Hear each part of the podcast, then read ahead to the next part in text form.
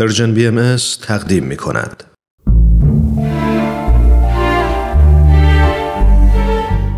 آفتاب بینش.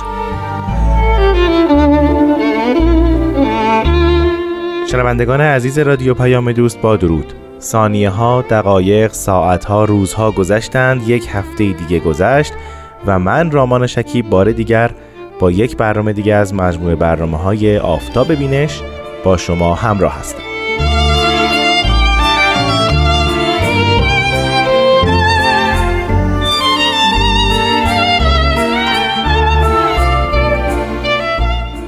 خیلی خوش اومدید به برنامه آفتاب بینش.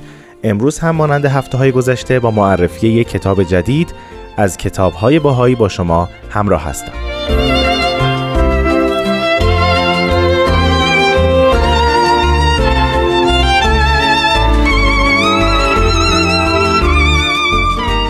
همونطور که می‌دونید برنامه آفتاب بینش اختصاص داده شده به معرفی کتاب های باهایی. یعنی کتاب هایی که مربوط به دو آین نازنین بابی و باهایی هستند. دیانت بابی که پیامبرش حضرت باب هست و همینطور ایشون مبشر به ظهور حضرت بهاءالله هستند و دیانت بهایی که حضرت بهاءالله با ظهور خودشون این دین رو برای انسانها به ارمغان آوردند. اما فقط نوشته های پیامبران این دو دین مد نظر ما نیست بلکه جانشینان اونها هم کتاب هایی نوشتند که حتما در سری برنامه های آفتاب بینش معرفی می‌کنیم و علاوه بر اون دانشمندانی در دیانت بهایی هستند که کتاب هایی در زمین های مختلف مانند عرفانی، فلسفی، کلامی و یا استدلالی و تاریخی نوشتند و یا بعضی به شرح آثار بزرگان دیانت بهایی و دیانت بابی پرداختند. و اونها رو معرفی بیشتری کردند برای دیگران و مخاطبین خودشون که ما اون کتاب ها رو هم در این برنامه ها به شما عزیزان معرفی خواهیم کرد. کتابی که امروز راجع بهش صحبت خواهیم کرد نامش هست ماعده آسمانی. این کتاب در نه جلد نوشته شده و یک جلد دهم هم بعدها به اون اضافه شده. معلف یا گردآورنده این کتاب دانشمند گرانقدر دیانت بهایی هستند جناب عبدالحمید اشراق خاوری. پیش از اینکه کتاب ماعده آسمانی رو به شما عزیزان معرفی کنم واقعا شایسته است که شرح مختصر از زندگی جناب اشراق خاوری رو برای شما عزیزان اینجا ذکر کنم. ایشون در تاریخ 8 رجب 1320 هجری قمری یا در مهر ماه 1281 هجری شمسی یا در سال 1902 میلادی در شهر مشهد به دنیا آمدند. خانواده ایشون چه از طرف مادر چه از طرف پدر بسیار دانشمند بودند مادری بسیار با سواد و دانشمند داشتند و پدرشون هم در سفرهای خودشون به شهرهای مختلف در طلب کسب علم بودند.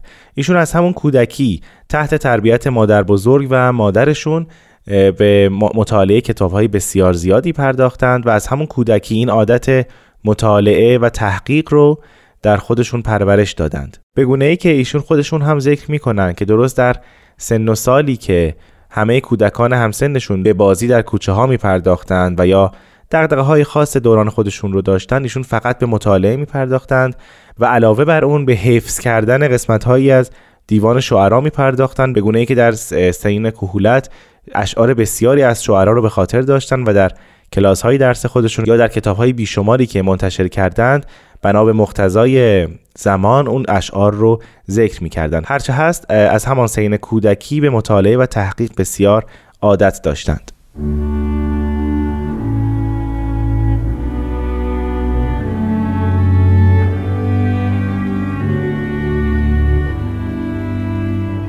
اما هرچه زمان گذشت ایشون در شهر مشهد گویی همه کتاب ها را خوانده بودند و با همه علما و بزرگان ملاقات داشتن با اونها در کلاس های درس نشست و برخواست داشتن و اونطوری که خودشون میگن به قصد کشف اسرار بیشتر بیخبر از خانواده به سفر می‌پردازند. زاد و توشه ایشون بسیار کم بود ولی هرچه هست این آتش کشف اسرار الهی ایشون رو به این سفر وامی داشت و در هر آن اعانت باری ایشون رو یاری می‌کرد. در سفرهای مختلف خودشون با علما نشست و برخواست داشتند و با اونها به مباحثه می نشستند. در همین سفرها بود که با پدرشون هم سفر میشن به بعضی از شهرها وارد میشن و بالاخره خودشون به تنهایی به سفر می‌پردازند در شهرهای مختلف با گروه مختلف مردم گروه گوناگون مردم آشنا می شدن ولی بنا به گفته خودشون چون حرفهای خوبی رسمت به بابی ها و باهایی ها نشنیده بودند زیاد با این گروه از مردم معاشرتی نداشتند. تا اینکه سرانجام در سال 1926 میلادی یعنی حدود 1305 خورشیدی در حدود سنین 24 5 سالگی در شهر ملایر با آین بهایی و آثار بهایی آشنا میشند و به دیانت بهایی مؤمن میشن.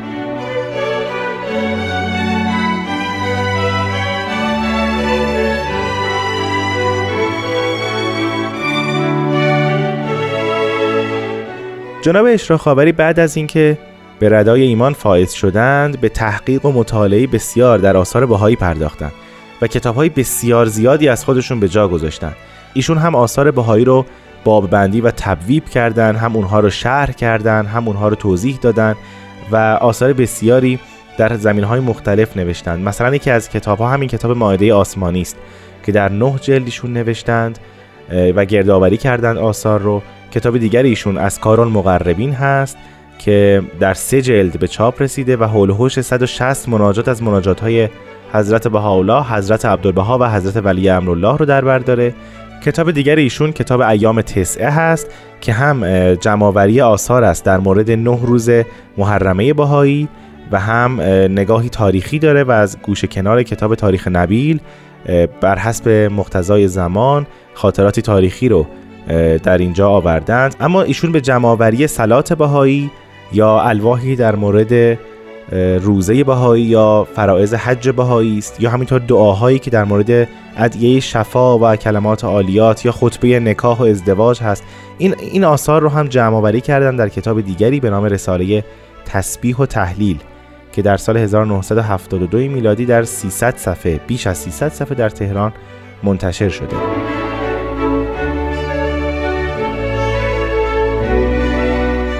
در همون زمینه تدوین و با بندی آثار بهایی کتاب دیگری از ایشون در دست هست به نام پیام ملکوت.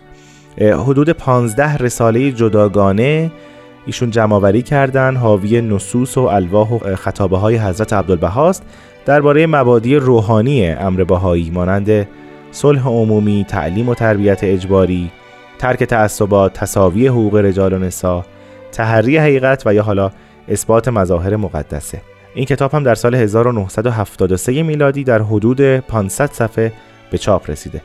یکی از آثار بسیار مشهور ایشون کتابی است با نام گنجینه حدود و احکام که در این کتاب در طی 75 باب احکام کتاب مستطاب اقدس رو باب بندی کردن و راجبش صحبت کردند و همینطور اونها رو در آثار سایر بزرگان دیانت باهایی جستند و راجبش صحبت هایی داشتند آثار ایشون بسیار هست همونطور که در توضیح کتاب تاریخ نبیل هم عرض کردم ترجمه تلخیص کتاب تاریخ نبیل که در ابتدا اگر یادتون باشه به نام The Down Breakers ترجمه شده بود به انگلیسی به دست حضرت ولی امرالله. بعد از اون در سال 1932 جناب عبدالجلیل بیکسد در مصر اون رو از انگلیسی به عربی ترجمه کردند تحت عنوان مطالع الانوار و جناب اشراق خابری هم همین کتاب مطالع الانوار رو به فارسی ترجمه کردند. و همین نام مطالع الانوار رو بر روی اون گذاشتند. جناب اشراق خاوری علاوه بر کتاب های بسیاری که منتشر کردن معلم بسیار متبهری بودند و جوانانی که در دوره ایشون زندگی می‌کردند با اشتیاق بسیار زیاد بر سر کلاس هاشون حاضر می شدند و حتی دروس ایشون در یکی از این کلاس ها بعدها تبدیل به کتابی شد. به نام تقریرات درباره کتاب مستطاب اقدس. در واقع ایشون سر کلاس کتاب مستطاب اقدس رو به جوانان درس می‌دادن و صدای ایشون هم ضبط شد. بعدها تمام این مطالب به روی کاغذ اومد و ویرایش شد و منتشر شد.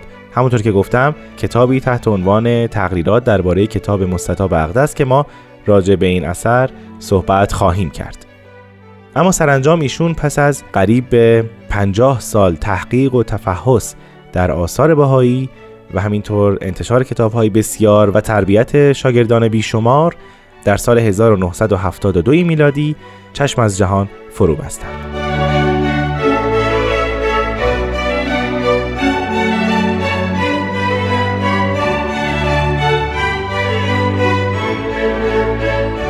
از شما عزیزان بسیار سپاسگزارم که با من رامان شکیب همراه بودید.